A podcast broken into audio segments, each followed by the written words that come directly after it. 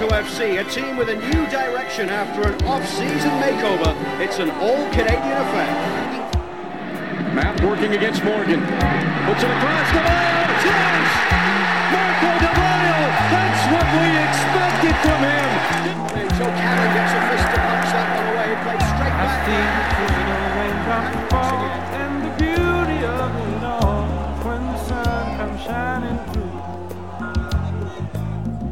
Make those rainbows in my mind when I think of you sometime, and I want to spend some time with you. Just the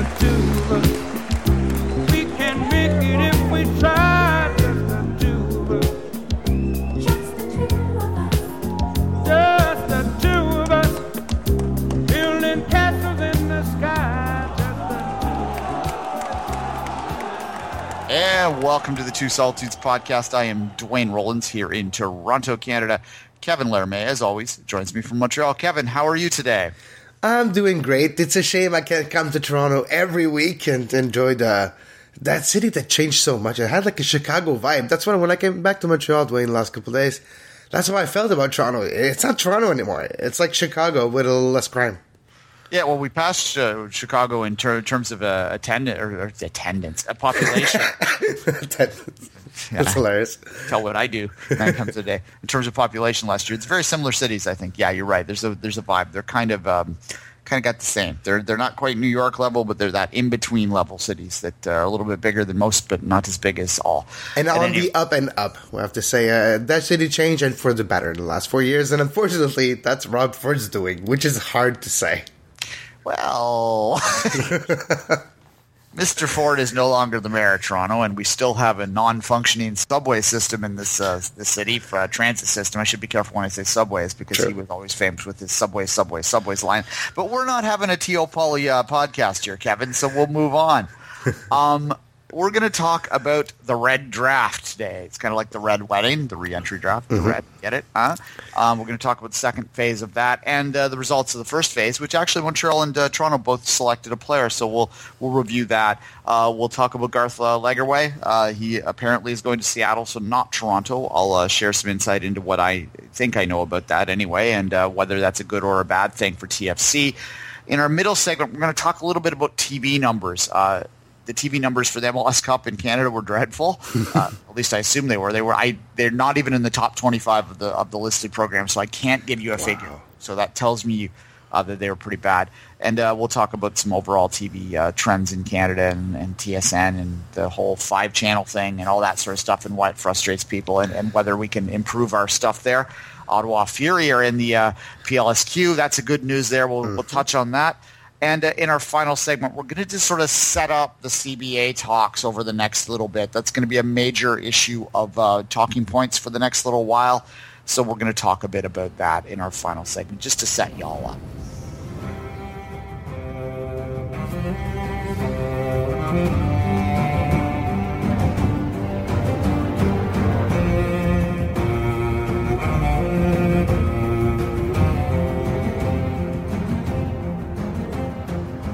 And as I said in the uh, previous segment, it is the red wedding time here for MLS, uh, for uh, the the, the DeRo and uh, Ferrari and a whole bunch of other people. Will they be killed? No, it's not about death, Kevin. No one's going to die at this uh, this draft, the RED, the re-entry draft. Uh, but we are going to talk about it. Uh, let's start with DeRo and Ferrari, the two uh, Wow. guys there that are older and uh, were on Canadian teams that are on that list and could be selected. Do you anticipate that Ferrari will get selected by anyone, Kevin?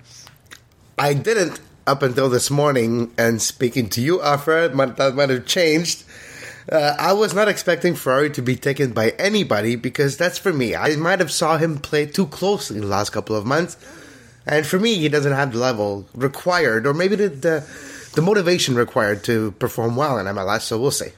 Yeah, well, and as I, I've referred to him many times over the past season, the Pinto, uh, I have heard a rumor today that he uh, he may be on TS or TSN's TFC's radar, which Well, I thought TSN would make more sense to be honest. yeah, RDS or TSN or something. Yeah, that he might be doing a bit of commentary. On Rye, Yeah, that'd be okay. Uh, look, whether I, I heard from a rumor, and this is the second time I've heard that TFC has has been looking at Ferrari as, as a possible person back there, and it, it does sort of beggars belief in a lot of ways. But because he certainly, as any of us who observe this league, think that he's lost his step, and, and certainly the way he exited Montreal is a, might make people question his uh, character. But Look for the selfie pressy. the selfie pressy, yeah. Uh, however, look, you know, rumors are rumors, and I've heard this from one source, and I bring it up only because you know it's possible. Uh, this, they do need a defender. They need more def- defensive depth. There is no doubt about that. Um, I think there's probably better options in the draft. Uh, hell, they could bring uh, bring Nana Attakora back if they wanted. He's an he's an option there. A young domestic kid that started in TFC's prospect. I think most people at least would have a feel good story with that, Kevin. Uh, but uh, you know, uh, we'll see uh, whether that rumor has any legs. Uh, let's talk about the other other one here. I Dero uh, could go anywhere in the league on uh, the salary that he's on. Uh, now would be renegotiated, so that's um, that's a possibility. Uh, does someone take a flyer on him again? I don't know. I think it would have to be something that, somewhere where he had a connection. San Jose, Yeah, Houston. Can, yeah, because he's played under Kinnear in San Jose and he's played in San Jose, so there might be a bit of a connection there. Of course, he would take up an international slot, um, as we all know all too well. Um, that's a topic we'll maybe touch on in our last segment when we talk about the CBA. You can't see me right now, but my fist is shaking at clouds. Yeah, uh, Houston, but Houston has the new change. I don't know, his Owen Coyle. Yeah. Going to want to bring. No, he did talk about wanting to make this the field a little wider in some of the interviews I've heard with him uh, since he was hired. We haven't talked about that hire either. That's I think going to be a complete comedy fest, but we'll see.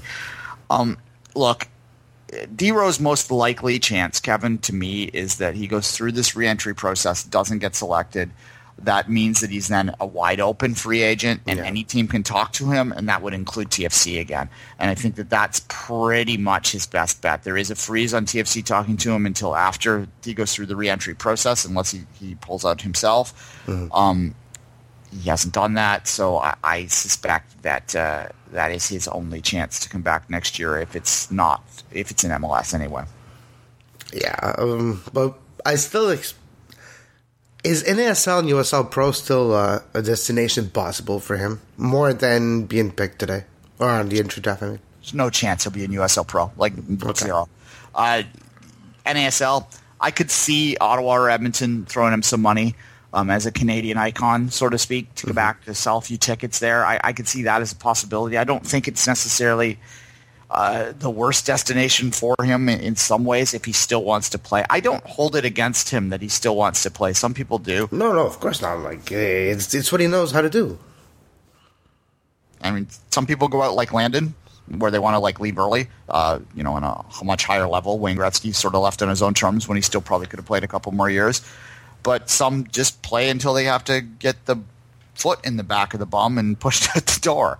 Um, Dero, from all accounts, has an agreement with with Toronto FC with MLSE to work in the organization. Uh, the Dero Foundation is something some work. He's in uh, Tobago right now. Right now, he's in the Caribbean uh, at the moment. If you if you follow him on social media, so he's doing a lot of charitable work in the city. So I, he certainly. Um, that also lends that belief that you know maybe a San Jose might be interested, but I don't think he's interested to leave the city. I think he wants to play one more season here, uh, wants to play it on on his uh, terms that work for him because he does have you know a certain level of um, confidence, we'll call it, that requires him to be on a certain level. So so we'll see, but uh, chances are that he has seen his last game. I, I would now put the the chance that Dero announces a retirement. Uh, you know, sort of a press conference TFC holds at the ACC uh, you know, in early January. I think that that might happen. All right, Kevin. Uh, Let's. like a Thierry Henry. Yeah, well, maybe. I don't know. Henry retired today, actually, too. We we, Yeah. we didn't mention that because it's not really MLS news. Well, sense. he made it not an MLS news by saying that he's gonna, not going to return first and then retiring. And I think he did it on purpose, so he retires without being associated with MLS and retires as an Arsenal or Barcelona players. Yeah. The, the other option of that is that uh, is, is that he just looked for another job and couldn't find it. Um, Yeah. But at any rate, Henry is done. Uh, let's all give him a good hand. Too soon? Too, too, too, s- too soon? Okay. All right. Uh, Kevin, anyone else jump out at you in that reentry list? Only two, and they're even the two that I chose are gamble. All the players on that list are a gamble, but at least you can get that gamble on a cheaper price on that day. Two players that did not pan out in especially it's in Buddle, but I would still take him because he's a target man. And in MLS, when your target man gets hot, it can wreak some can do some damage, wreak havoc. Uh, so Edson Buddle and Omar Cummings. Not a lot of players like Omar Cummings. If there's a chance you can get him in your club, get him, and you won't regret it. He's a deaf player, but in the playoff, he can really be useful. Yeah, certainly. Uh, Connor Casey and him used to be a great team back in Colorado days. Uh, Saw that in the 2010 MLS Cup here in Toronto. Uh, could play off each other quite well. I, I don't know with a player like that whether he still has the ability to. You know, maybe he's lost a step type thing, but at the same time, you're right. Those are interesting names. Uh, had uh, TFC not selected Robbie Findley in the in the first round of the draft, I think there is a very good chance that he might have gone quickly in the second round. We'll talk about that in a minute.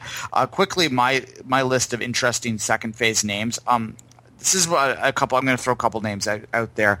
The first one is more of a type than an individual player, but I have Nathan Sturgis written down here. Nathan Sturgis, again, he's a guy that Toronto fans will be familiar with because, as a, as with half the league, he's played here for a while. Um, he's he's a journeyman and he's a, a utility player to use a baseball term. He's kind of a utility midfielder, and those type of players are useful. And I think that those are the type of players that often are going to get a flyer. Like I mean, it doesn't matter if you make seventy grand in one team or another, right? Like he's just sort of going to play a role and uh, play around. Well, that said, maybe the reason Nathan Sturgis is um, is now finding himself struggling to find work is because his age has gone up there, and they can find uh, a young Nathan Sturgis that could do the same role. In three years, he'll cycle out, and a new one will come in. Um, the other thing with Nathan Sturgis is he's played with half the league, so uh, it'd be interesting if he goes to a different team. A couple former TFC players I'll throw out on this list. Uh, Marvell Wynne is still on the list. It's the second time that he's been reentry eligible. He did renegotiate his contract with Colorado prior to the last time he was on the reentry draft. He has not yet done so.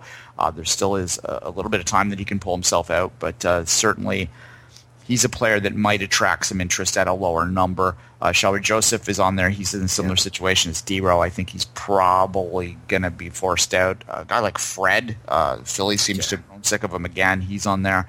Um, and the last player that I spoke up real quickly earlier is Nana, and I only bring him up because of his Canadian connections. And uh, we all just cross our fingers that Nana Attakora can find work. And uh, like we talked about with Dero, uh, maybe uh, maybe the NASL is a good option there. Actually, you know what, TFC there is there is some logic to one of the three Canadian teams picking up that young kid, and, and with the USL Pro teams out there, they would have a place to put him. I mean, he's not really a kid anymore, but he's still fairly young. Uh, so let's hope Nana lands on his feet, and uh, I hope he lands on his feet north of the border. Um, Kevin, phase one, uh, both Montreal and Toronto made a selection. Let's start with the impact. Ah, we have to. The worst pick are your I've seen in a, yeah, the worst pick I've seen in a long time.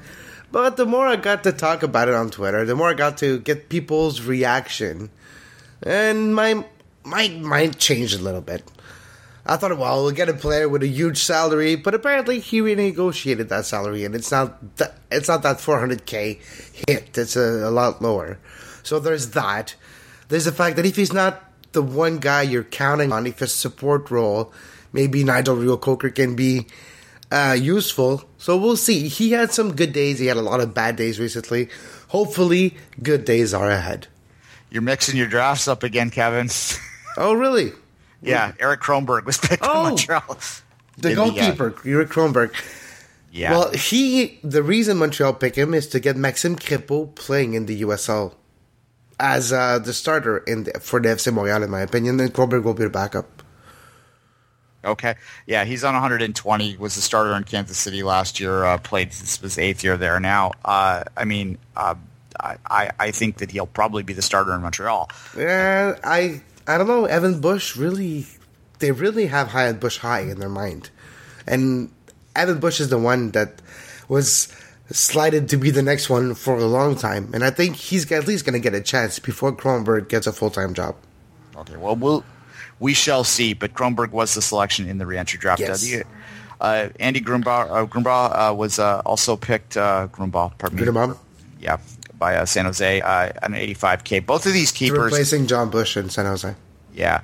The average starting wage of a, a starting keeper in MLS is $175,000. So that's kind of, both of these guys are, are below a starter's wage. So that's kind of, I think, low risk picks. But what isn't really a low risk pick was, and what I think most people are interested in hearing us talk about, is Robbie Findley. World Cup player for the U.S., uh, a guy that was a key component of uh, Real Salt Lake's 2009 championship team. a guy that's been around MLS for a long time, has fallen off the radar with injuries and what have you, uh, failed to, to catch on in the championship with Forest. Uh, back in in Salt Lake, his second stint there was not nearly as good as his first. He's on a guaranteed salary last year of two hundred and forty five thousand dollars uh, a year, well, two hundred forty five five a year. So that's a big, big cap hit uh, for a guy that scored one goal last year. So that's a lot of the criticism is going to center around um, that, Kevin. Yeah, absolutely. Yeah, you're right. Yeah. Um, look, what TFC did is that they have they've selected a guy that is a bit of a, a rebuilding project. I think. And uh, I think that it does it says a couple things. First off, I, I thought that, I'm going to give you some numbers here. Uh, Findley has played 200, sorry, 146 career MLS games. He has 38 goals. So we're looking at a mid-level strike range with that. Uh, that's not terrible numbers for MLS. A one and No. three is, is is not the worst. It's not starting like s- number one striker numbers. It's not world class numbers by any means. Uh, But it'll get you more than the mid table in the yeah, MLS, right? His, his strike rate prior to coming back to Salt Lake was more of a one and two. Okay. uh, that was when he was you know more prominent player and on the U.S. national team thing. Uh, essentially, what they've done is they signed Chad Barrett again. You know, it's the, it's the same numbers as Chad Barrett. Chad Barrett's uh, numbers, which he has 51 goals in MLS and 237 appearances, so they're very similar. Um, and I think that uh, that's really what if, if TFC can get Chad Barrett out of of Robbie Findley, then they've really done well with this. It's a little overpaid based on the salary cap as it stands today. Again, another topic for the final uh, segment, and part of the thinking probably was that that salary cap's going to go up. Uh, but if they get him at one goal next year, and even if he's on, even if it's a ten million dollar salary cap, it- it's it's kind of a wasted. Well, it's not a wasted pick because it doesn't really cost you anything, but it's kind of a, a wasted money. Um, so it is certainly a risk, but I would argue that Toronto is at the point where it kind of needs to make risks. Uh, it, it needs to find these players that are out there, and uh, Well, you always speak about finding value, and maybe if having a good year, he can beat that value. But he needs Yeah. to build a little bit more better numbers. But if he does, he might be that value that the team need to achieve to overachieve, right? Because that that's the goal. If you achieve a little higher than you're supposed to, you'll go far in the playoff, and you need to find value for that. Yeah, certainly you need more than the one goal.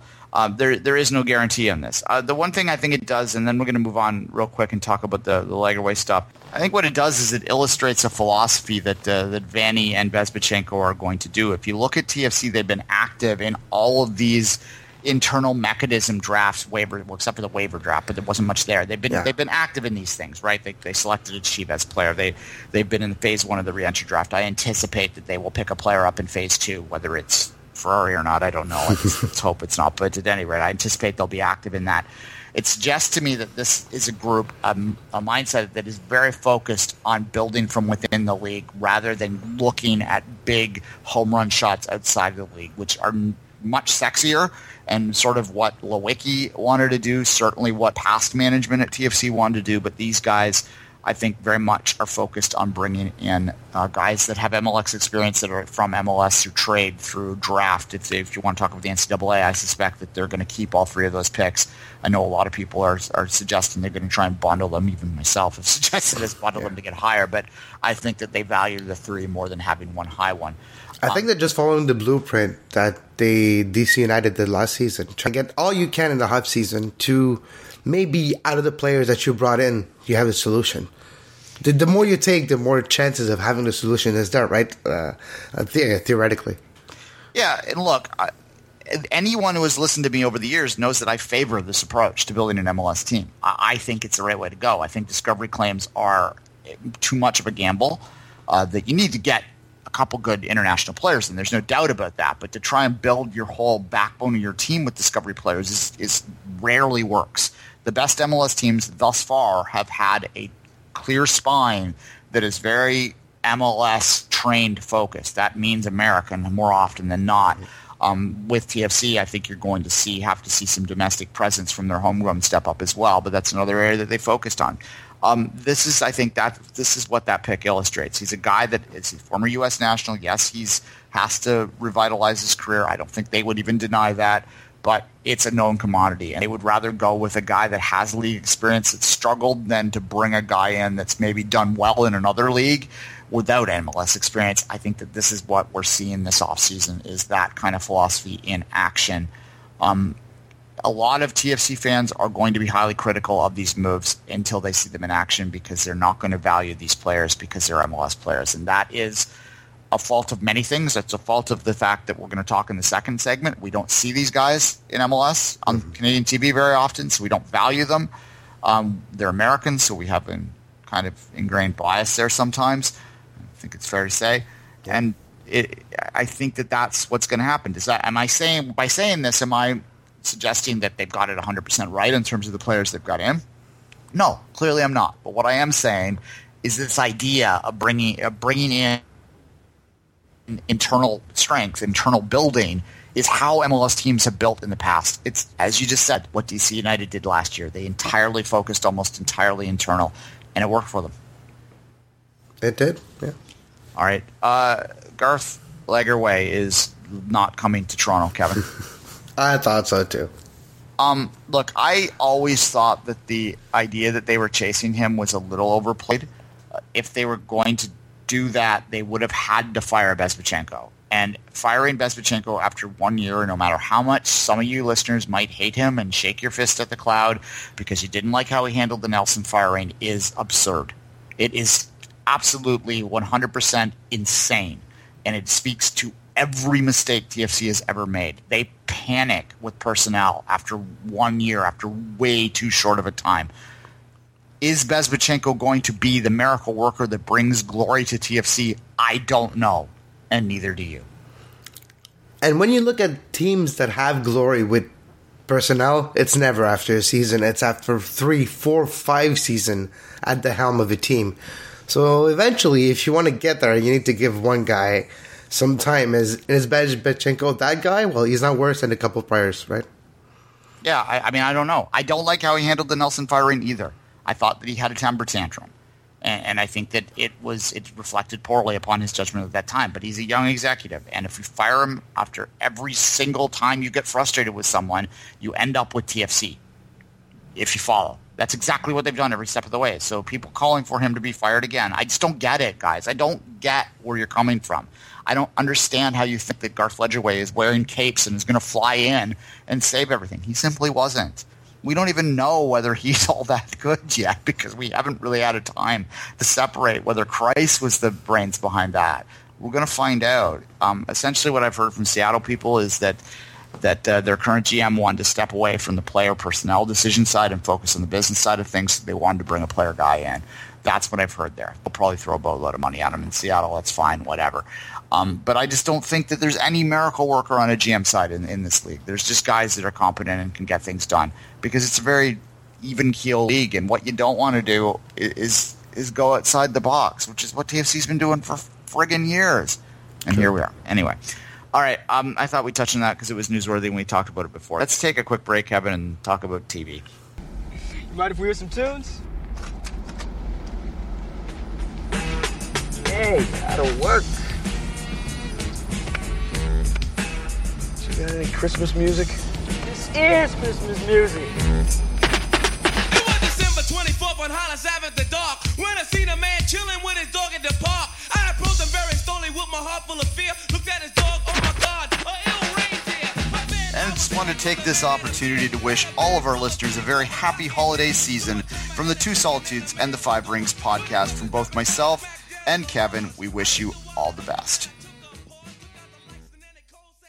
And we're back. Uh, Kevin, I thought we'd have a little TV segment for a couple reasons here. I saw some of the numbers the other day.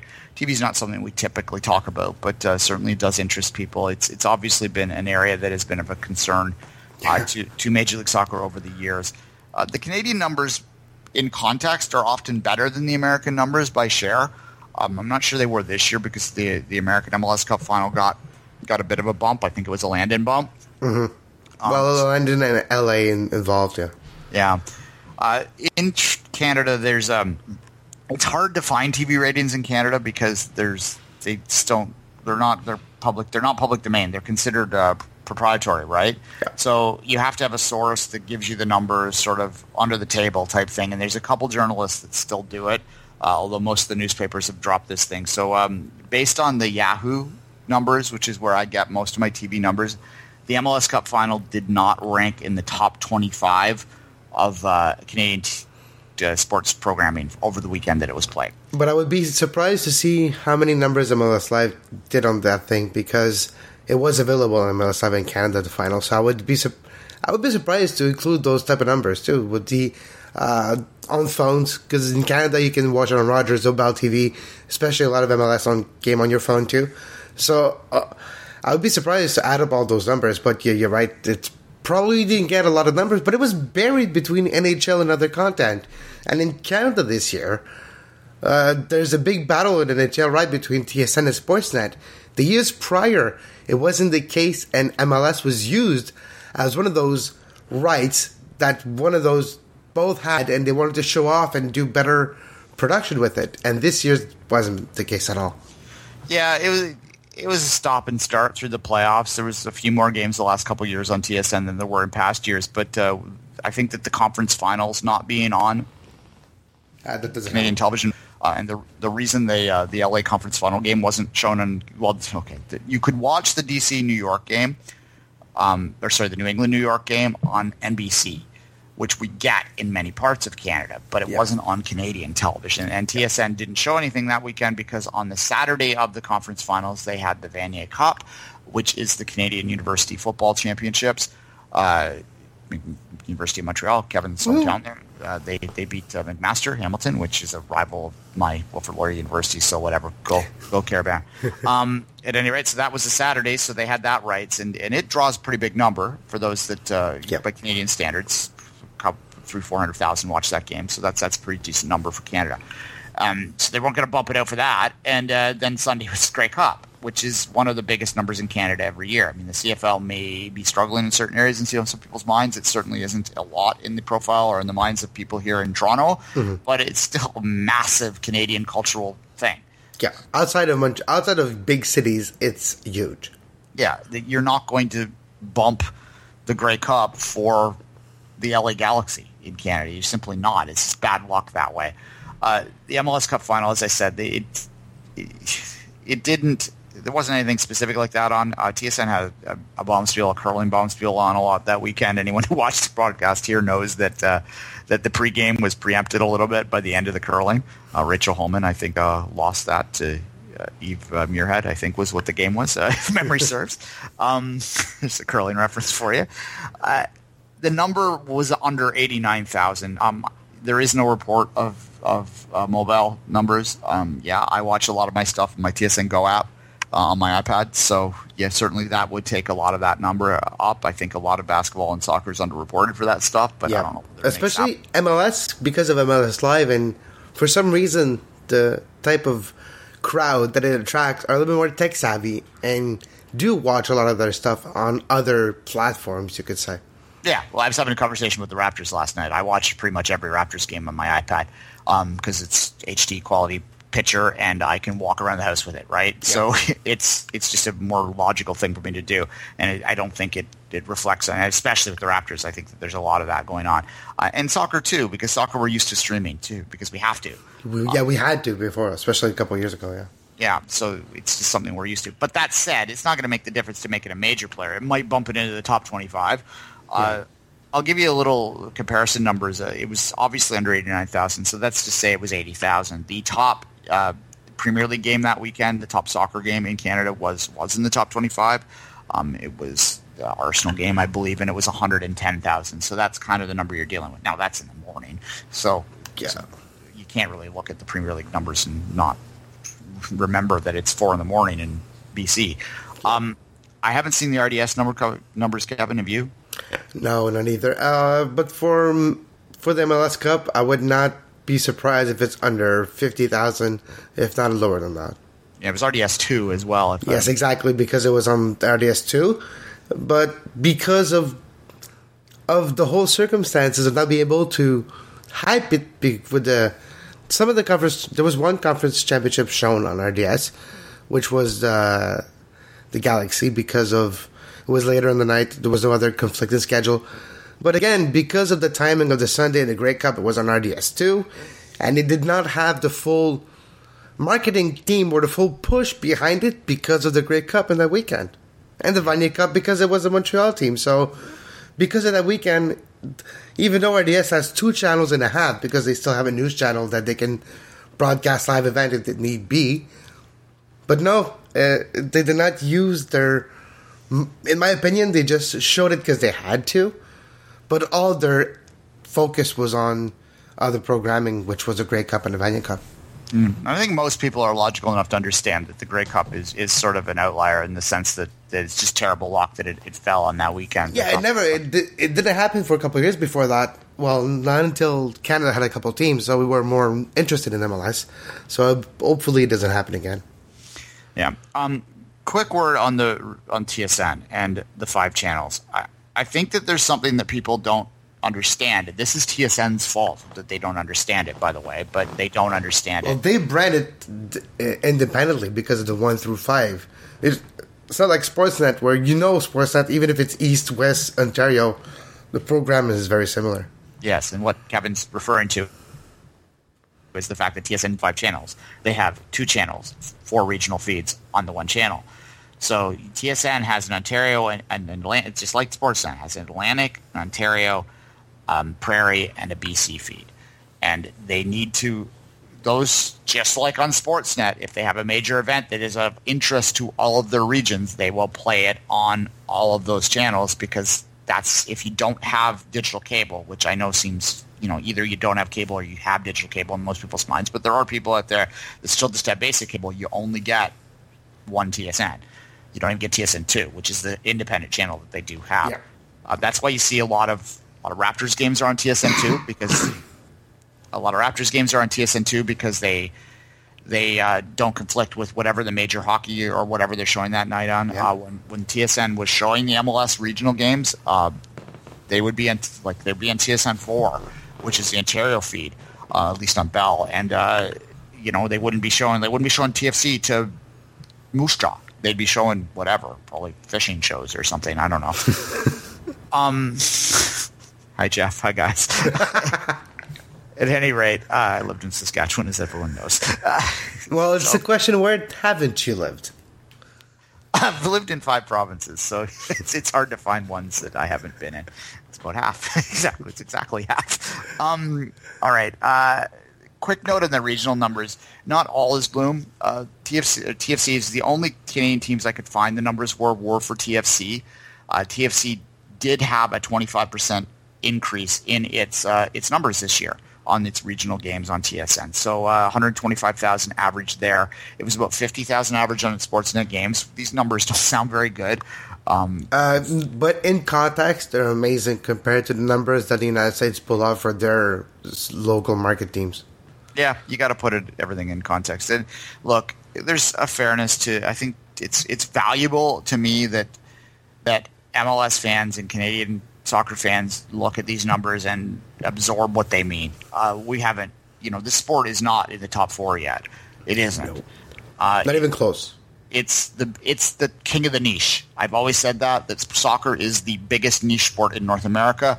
Uh, it is not hard and, and it is growing every day, and it is no longer hard to find like-minded people like it was 10 years ago. I remember the 90s folks. I know how hard it was to find TV soccer on TV. It's not like that anymore. So we're winning the battle, but we haven't won the war yet. You had to put classified ads to find like-minded people back then, Duane. like or you'd have to you go on on Usenet and you would find about a, a expat bar that was located in the suburbs that you would have to take three buses to and you know knock and you give them give them a password to get in type thing and 20 bucks at the door that's how it used to work right Yep. at any rate uh, those days are thankfully gone i can watch every i watched everton play on my couch yesterday afternoon because i wasn't feeling well so that's something that wasn't there Hey, and I went to Toronto to go to a official Manchester City bar. So Yes, it's a different time, but we're still only drawing 125,000 people to watch the local team play, and uh, there's lots of room for growth. At any rate, Kevin, let's uh, do a quick mention on uh, the Ottawa Fury have uh, put a team. Their res- their two teams, I should say, their reserve team and their uh, Academy. their, their academy team and their academy junior team are going to play in the PLSQ uh, next year. Great news. I hope the Impact would do the same. Yeah, and that is what I said. That was my reaction to the news. Is we're looking at you, Montreal. Uh, Montreal currently plays in the U.S. Uh, Premier Development League. Uh, I don't think it's necessarily not the Premier. That's PDL. Uh, they play in the, In the USSF development uh, Yeah, they Yeah. play in the, the, the Academy Seed League. I'm forgetting the acronym right now, guys, but they play with American teams. It- It's a Um, lot of letters. Yeah, they, it's USSDA, I think. Yep. Uh, yeah, they just. I think that for these regional leagues like League One Ontario, uh, which we all know TFC Academy played in and we're the champions of this year, and for the PLSQ, uh, we need to have the professional teams involved uh, for them to grow. So good on the Fury to get into that, and good on the Fury to support it. Uh, the only you know controversy, I guess, is that they chose to go with the Quebec League. Makes a lot of sense. For Well, it's closer, right? Just Yeah. for just for a travel reason. You- You're looking at what, what's an hour and a half on a clear day to drive to from Gatineau to Montreal. Yeah, but just the fact that FC Gatineau is a team in the PLSQ just across the, the river, there's an there's an automatic rival. So there's going to be a rivalry in the PLSQ with those two teams too. Yeah, absolutely. It, it, whereas it would be four hours to Toronto, so which is Yeah. where most of the teams are. So it just makes a lot of sense until there's until there are teams in the Ottawa against them in Kingston. there. That would be their closest team in the uh, thing, and I'm sure that they may may reach out and play Kingston in a friendly or something. But um, I, I think that uh, having talking to I've talked to Dino Rossi about the Ottawa Valley and about uh, League One's Dino Rossi's president of League One for those who don't know um, about the potential of expanding that, and he's certainly on their on their radar. But it's to them, it's about standards and making sure that there's quality in the teams that are in the league, rather than the, worrying about the geography makeup of the league just yet. So yes, it is a primarily GTA league, but the, they are happy with the nine teams that are involved and expect to announce more in the new year, and we'll cover that when it happens. But in the meantime, we uh, we congratulate the Fury on joining the PLSQ. We congratulate the PSLQ on on getting a professional academy involved, and we wish them all well. Kevin, let's take a break.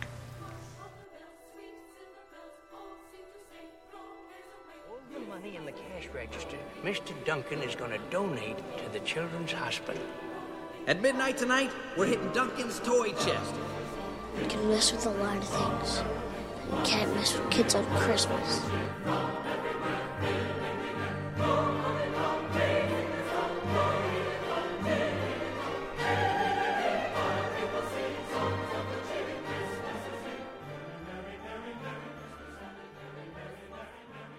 And welcome back to our final segment. Rambled a bit today, so we're going to be tight on this last one. This is just kind of an overview setup uh, that I wanted to do on the CBA. We'll be talking a lot more about it in the days ahead, especially uh, when we hit January. Yep. Um, Kevin, there are, in my mind, three big areas that are going to be contentious for the players in the CBA negotiation, and we'll go through them real quick now uh, so that the listener knows what they're going to be watching for. The first one will be the cap, and that's the obvious one. Um, although it's a salary budget, if I want to be pedantic about the language, it's it's it's not a cap per se. It's an overall salary budget, which is important because it's talking about how much they're spending on players total rather than because the league is spending. Anyway, Yeah, um, because it's the league itself who's giving the money to all the teams. Yeah.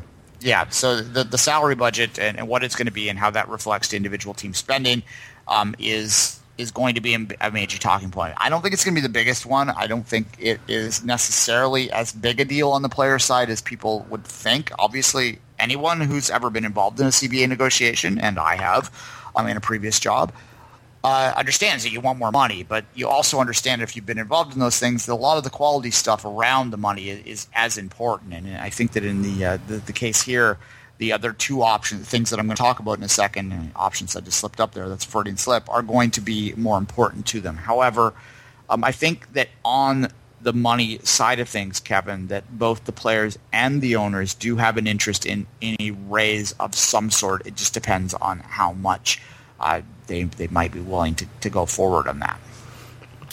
True. Um, you're right, but the players in the private previous CBA never really had a, a, a not a chance, but never had the stronghold or never had a, a big argument in their favor. And it seems like even this time around, the league itself is showing some numbers with, uh, oh, we're losing 100 million or blah, blah, blah. And we all know that those numbers have been worked on.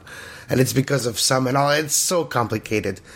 But going to the salary cap, uh, uh, if I was a player, I would argue that the team can increase the salary cap more. They have the funds available to have a little higher salary cap so the players as a whole get more money. Yeah, no, absolutely, and I think the players aren't going to be satisfied with a simple five percent raise in the cap. It was Mhm. 3.1, it was three point one million this year, maybe like about three point two two. Because what, what's the what's the average salary range? Is a couple years ago it was around 40,000, 30,000, the average salary of the league itself. Yeah, mo- mo- I, I don't haven't looked at those numbers per se recently, but I, I you know they're closer to a middle class now. Although Yeah, maybe 50? sixty thousand living as a single guy in the city of Toronto is going to be difficult. Yeah. uh, it might be a little easier in Montreal, but it's still still going to be a struggle. They're probably living on on the outskirts. They're probably having to. You know, skimp on certain things. They're not driving fancy cars, folks. They're driving Pintos. Um, can anyone buy Pinto? Sure. anymore? I don't even know. Right. Uh, I anticipate from what I've talked to that the cap's going to. Well, a couple things we'll say on this. I, I think that the cap at the end is not going to go up to 10 million or something like that. That a lot of people hope. It's crazy. probably it's it might go up to five though. Um, the other thing I've heard is that they might have, and I'm going to use terminology here that isn't exactly accurate, but for the sake of simplicity, it's easy for people to understand. Um, they may go with some kind of hard and soft cap idea, whereas wealthier teams, teams that want to spend a little bit more on their budget, uh, can can put their own money in. They may allow something like that, similar to the DP rules. So you'd have, in addition to your three DPs, you'd have the ability to spend X amount more out of your own pocket on your other 24 players in your so I would be surprised if the cap goes up a lot, but I, I can see something like that, Kevin. I think that the two areas that are more likely to be of more interest to the players are uh, free agency and uh, the club options. The club options, especially, are the area that they absolutely, that's their hill they'll die on, to use a phrase that was overused during this NHL lo- lockout. I don't know if it was in French media, but it was here. Um, they that's the area they won't they they want them out. The players will strike over that. I, I believe that that uh, right now as it stands, the club has all the power. That's the uh, the Camilo situation where they he basically balked at it and just left the club and was you know considered a pariah for that by by some people that are anti-labor, I guess. But for most people that, uh, that looked at the game on a global scale, they couldn't understand like how the club could have the power and make him come back on a number. Um, that's just the way the contracts are set up. So Camilo was wrong in the sense that they were they were collectively bargained that way. And he signed it, so yeah. Yeah, but it's weird that they would be collectively bargained that way, and that is going to be something that the union is going to very much want to address. And it's really in MLS's best interest to eliminate those club options, uh, put more of the option back in the player's hand in some way. Um, that's because it's closer to the global market, and if they want to attract better players, they have to have dissimilar, at least very similar working conditions. True, but it's going to be interesting come January. Uh, not a lot of people are they're starting to talk about it, but not a lot of people have talked about that point. I don't think it's going to be a smooth negotiation. I think it's going to be either a lockout or a strike, and I think there's going to be a battle to to so everybody gets their point across in that one. Yeah, I anticipate that there may be a. It, it'll likely be a lockout. Um, the owners have more power than the players because And the a lot more. Because they have more money. Yeah. Uh, the, we're talking about mortgages and you know not eating Taco Bell for dinner when we're talking about some of these players, right? Like they, Yeah. the, the minimum salary is forty four thousand right now, so. Uh, that's you know to go back on my ex- brief experience in the past of being involved in a CBA. Yeah, I, I was vastly underpaid, and the ownership had a crap deal in place, but we ended up having to to take a deal far less than what we wanted because I simply couldn't afford to be on strike for two months. And it's going to be the same thing, or locked out for that matter. And for those that don't know, I most people should, but the lockout is when the owners initiate it, and the strike is when the players initiate it. For those that don't understand labor, but That's simple.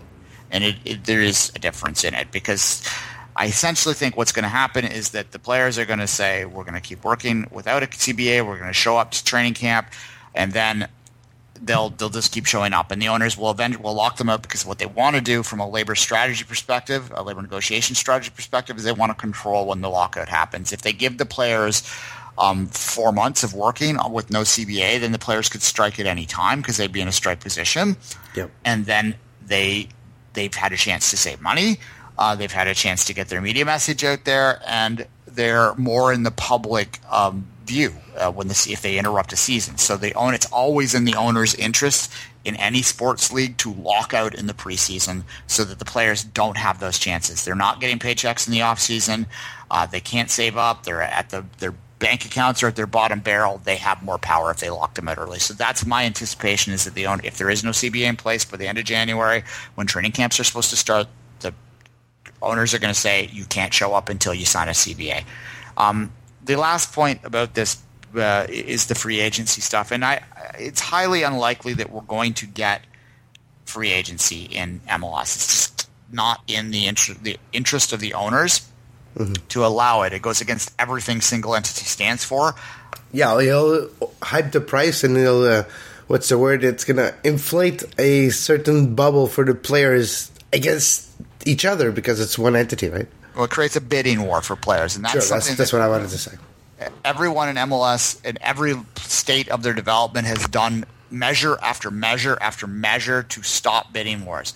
That's why blind entry drafts are. The re-entry draft is about. That's what um, everything is about. They're discovery claims. All of the rules are designed so that only one MLS team is ever dealing with the player by the time it comes to time it comes in to uh, negotiate a salary.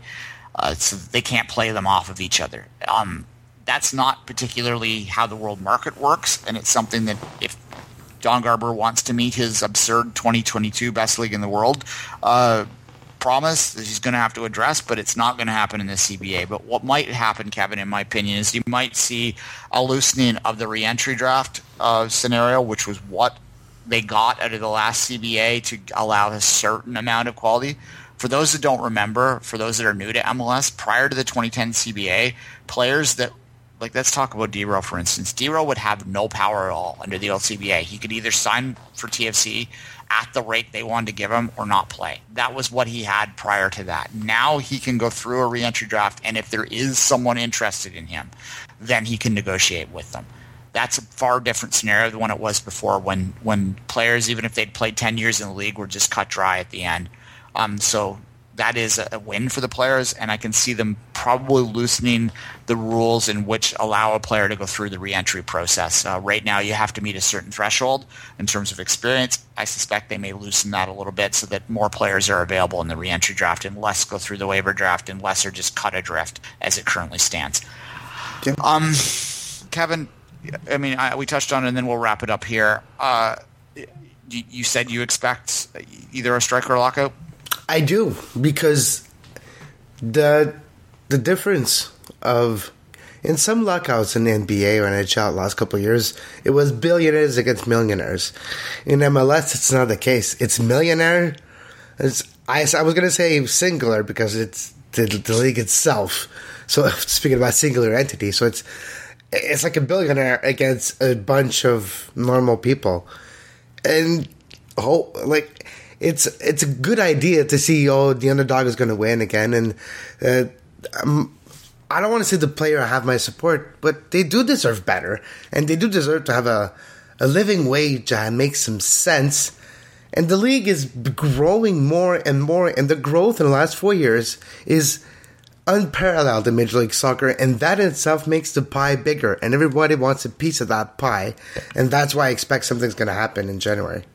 Yeah, there's two things that I agree for the most part. There's two things that complicate any evaluating an MLS lockout potential versus the traditional North American leagues. Um, one is that the players uh, are in a global market, so if their contract, they, they would have the potential that if there was a prolonged lockout or strike, that they may be able to have their contracts annulled, and then they would just be free agents in the rest of the world, and they wouldn't be limited to one league. Whereas an NHL player, unless they want to step down a level, have to stay in the NHL. So that they, they really are kind of on a, a different level there. Sure. Uh, the other place that makes this a little bit different from a league perspective is that uh, one of the powers that players have in the NBA or the NHL or Major League Baseball or the NFL um, would be to take their main revenue source away from the owners, that being the games they play. In MLS, they have Soccer United Marketing, which makes them money. So they're not necessarily going to lose all of their revenue sources even if games aren't taking place. In fact, some of them may argue that some of the teams may make more money if they're just looking at some rather than dealing with their team as well. So that makes things a different dynamic, uh, which makes it a more interesting thing. However, the league, I think, does understand that if it wants to grow, it needs to be relevant and visible, and having a prolonged stoppage is going to really hurt it in terms of visibility. Would it kill it? No. That's that's soccer hating morons that would suggest that.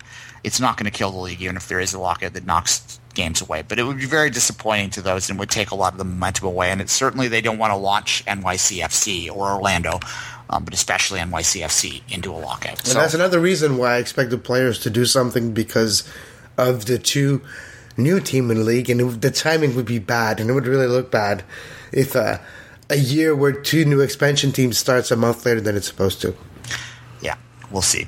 It's going to be a battle. Uh, the last time it got solved just before preseason was supposed to start. So uh, it's going to go down to the last minute, and if not, cancel a bit of the preseason. That's the other thing too. The players, especially the veteran players, they're not going to care if they miss a couple weeks of preseason. They think it's too long as it is, so they'll be happy to be locked out for a couple weeks uh, to work things out.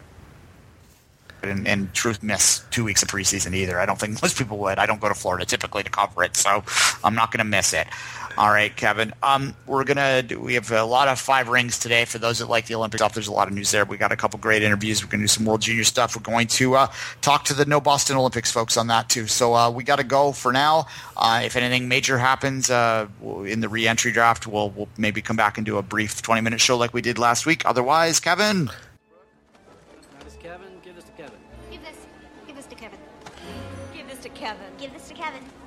Kevin. Give this to Kevin. Give this to Kevin. Give this to Kevin. Give this to Kevin. Give this to Kevin. Give this to Kevin. Here you go, Kevin.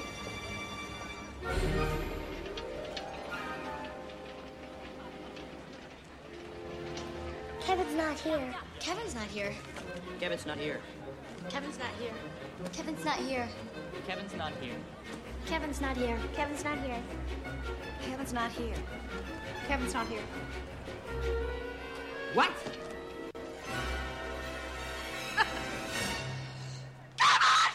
Merry Christmas and a Happy New Year to all the listeners of the Two Solitudes and the Five Rings podcast. And uh, have a great holidays.